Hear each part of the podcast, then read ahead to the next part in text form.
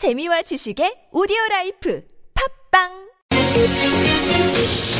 네, 이 박근혜 최순실 게이트 직격탄을 맞고 있는 곳 가운데 한 곳이 바로 전경련이죠. 해체 주장이 많이 나오고 있는데요. 내부에서는 해체보다는 싱크탱크로 전환하는 게 어떻겠느냐 이런 주장도 하고 있다고 합니다. 자, 이 기업 인사이드에서 이 문제 한번 집중적으로 알아보죠. 한겨레 신문 곽정수 경제 선임 기자 전화로 연결합니다. 여보세요. 예, 안녕하세요. 네, 안녕하세요. 자, 정부가 정경련 설립 취소를 검토하고 있다는 보도가 있었었는데 정부가 또 이걸 부인을 했습니다. 진실이 뭔가요? 예, 예, 오늘 이제 산업자원부가 그 일부 언론의 그 정경련 해산 법률적 검토 착수 보도와 관련해서 이제 해명자를 냈어요. 예. 현재 관련 수사가 진행 중이기 때문에 현재까지 정경련 해산과 관련한 법률적 검토에 착수한 적 없다 이렇게 음. 부인을 했는데 네. 저희가 이제 취재를 해보니까 예. 어, 산업부 해명은 사실과 다릅니다. 어떻게 다릅니까? 그러니까 그러니까 민법 제 38조의 이 법인 설립허가 취소 조항이 있어요. 네. 그리고 또 어, 산자분 어, 내부 규칙에 산업부 장관이 그 소속 청장 소관 이 비영리 기관 설립 관리에 대한 이제 어, 규정이 있는데 네. 지금 어, 산업부가 그 조항들을 종합적으로 살펴보고 있는 것이 맞습니다. 음. 그러니까 산업부 관계자는 이 정경련 해산을 둘러싼 여러 이슈를 지금 장차관에게 보고하고 있다. 예. 그리고 관련 민법과 어, 정경련 정관상 설립 목적과 허가 취소 사유 예. 또이 산업부 관련 규칙 등을 모두 종합적으로 검토하고 있다 이렇게 음. 밝혔습니다. 검토 중이라는 건 그러면 그 사실이다 이렇게 봐야 되는 거네요, 그러면? 그렇습니다. 예. 예. 근데 이게 정부가 설립을 취소할 수 있는 법적 근거가 있나요? 아, 지금 어, 아시다시피 정경련은 사단법인이에요. 예. 그럼 민법 38조에 보면 이 사단법인이 목적 이외의 사업을 하거나 설립 허가의 조건 설립 허가 조건에 위반하거나 네. 기타 공익을 해하는 행위를 한 경우 이 주무관청 지금 이제 산업부가 되겠죠. 네. 거기서 설립 허가를 취소할 수 있도록 돼 있어요. 음. 그리고 아까 그 산업부 내부 규정에도 어, 그런 경우에는 이 산업부가 청문을 거쳐서 설립 허가를 취소한다 이렇게 규정하고 있어요. 지금 아시다시피 정경인이 이제 정경유착 어, 의혹에 이제 그 중심에 있잖아요. 예, 예. 그러니까 이게 설립 목적에 위배되기도 하고 또 공익을 해한 행위에 해당하는 거죠. 음. 그러니까 이제 그게 어, 법상은 당연히 된다고 볼 수 있겠죠. 예. 뭐 정부 움직임도 움직임이지만 또 하나 주목할 대상이 바로 국제 금융기관들인데 산업은행, 수출입은행, 기업은행 뭐 잇따라 지금 정경련 탈퇴 의사를 밝히고 있죠.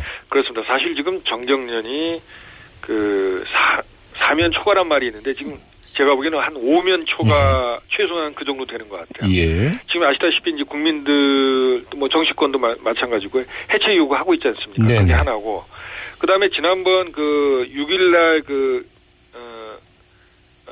그 최순실 게이트 의혹 그 국회 청문회 때 네, 네. 삼성, SK그룹 등이 탈퇴 선언했잖아요. 예, 예. 그다음에 그 지금 전경련 회장이나 부회장 등 이 최고위층이 뭐 대국민 사과라든가 혹은 그 책임자 뭐 어, 자진 사퇴라든가 이런 책임 있는 행동을 전혀 하고 있지 않아요. 네. 그러다 보니까 불신이 더 가중되고 있고 지금 말씀하신 대로 산업은행 등 이 국책은행들이 지금 탈퇴 러시가 이루어지고 있습니다. 음흠. 그래. 거기다가 지금 주무부처인 산업자원부도 이 허가 취소 가능성에 대한 법률 검토 작업에 착수했잖아요. 예. 어 지금 엎친 데 덮친 게 아니라 한 음. 진짜 오면 초과한 거죠 지금. 예. 근데 지금 내부에서 싱크탱크로 전환하자 이런 주장이 나오고 있다고 하던데 이건 무슨 얘기입니까? 그렇습니다. 지금 그 어, 지난번 그 에, 저 국회 청문회 때 네. 에, 의원들이 막 그 전경련을 막 압박하지 않았어요. 예. 그러니까 이제 그때 에, 증인으로 참석했던 재벌그룹 총수들이 음. 어, 어, 그때 이제 LG그룹의 구본무 회장이죠. 예, 예. 미국의 헤리티지 재단과 같은 싱크탱크로 전환하는 그런 쇄신안을 음. 그때 제안을 하지 않았습니까? 네네. 그래서 이제 정경련이 어, 청문회가 끝난 다음에 내년 2월에 이제 정기총회예요. 네. 그래서 이제 어, 쇄신안을 확정하기 위해서 이 600여 회원사들 상대로 의견 수렴을 하고 있다 이렇게 밝혔습니다. 네네. 그래서 이제 물론 그 쇄신안의 유력한 방안은 아까 소개한 대로 구본무 LG그룹 회장의 싱크테크 전환 논의인데 음.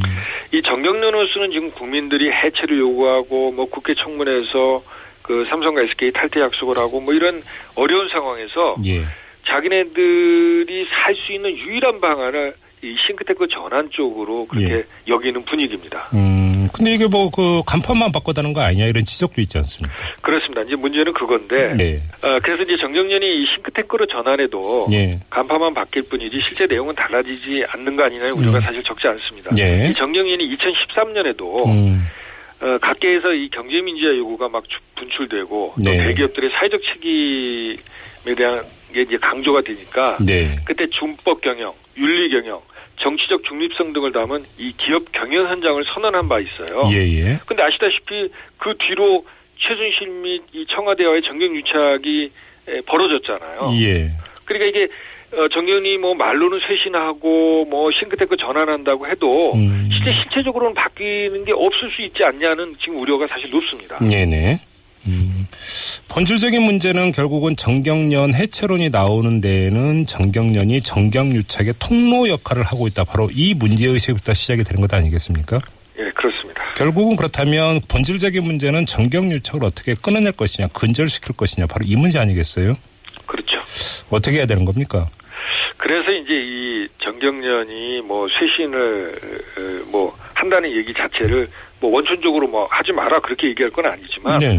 어쨌든 간에 정경련이 그 해체를 하지 않고 뭔가 변신을 도모할 때 네. 기본적인 전제 조건이 있다. 음. 이제 지금 말씀하신 대로 정경유착 재발 방지를 위한 것이죠. 네. 그래서 이제 대표적으로 얘기하는 게 이 이번 사태에 대한 대국민 사과와 책임자 퇴진입니다. 음. 첫째로 지금 정경련이 에, 이번 사태와 관련해서 계속 말을 바꾸고 거짓말을 하고 막 어, 그런 거를 어, 계속 되풀이했어요. 네. 지금 기억하실지 모르겠지만 정경련이 처음에는 기업들이 자발적으로 모금에 참여했다고 얘기했거든요. 네. 근데 지금 어, 검찰 수사 때는 뭐라 그랬냐면 청와대가 어, 지시를 했고 그 압력에 못 이겨서 어쩔 수 없이 했다는 쪽으로 말을 바꿨거든요. 음, 네. 그러면 그 책임자들이 에, 뭐 회장이나 부회장 또 관련 임직원들이 책임을 져야 되지 않겠습니까? 예. 근데 지금 전혀 그런 모습을 보이지 않고 있어요. 그 이승철, 이, 이- 이승철 부회장은 어떻게 돼 있어요, 지금?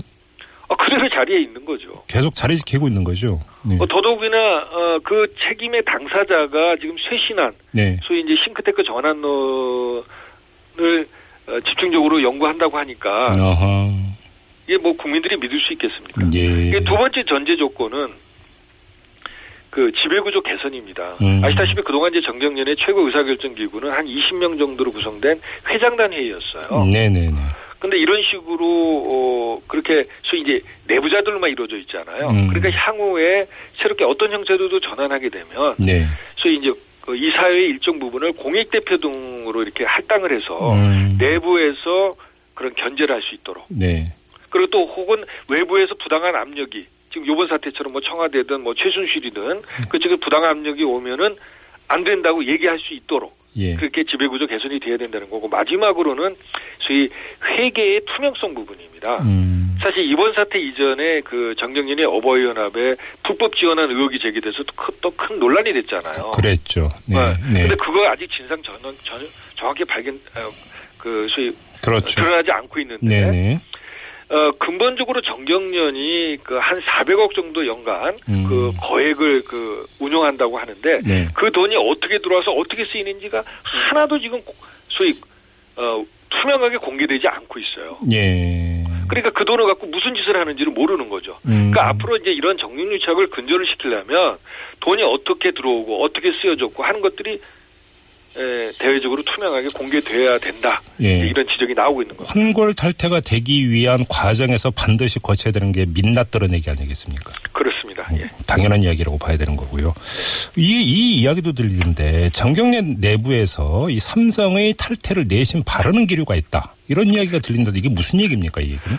근데 사실 이제 어, 일반적으로는 예. 그 정경련 살림살이에 삼성이 차지하는 비중이 한 4분의 1 정도예요. 음.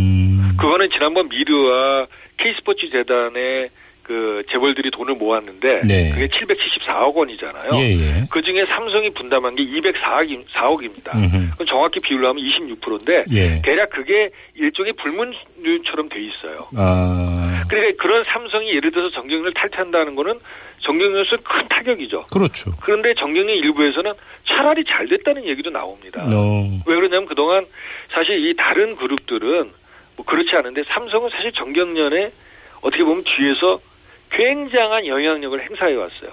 뒤에서 사실상 오너 역할 비슷하게 해왔다 이런 그렇습니다. 얘기입니까? 돈을 음. 많이 대, 대기도 하고 또 삼성이 사회적 영향이 크잖아요. 예, 예. 그러다 보니까 이번 미드와 그 K스포츠 재단 설립의 그런 기본 구상도에도 음.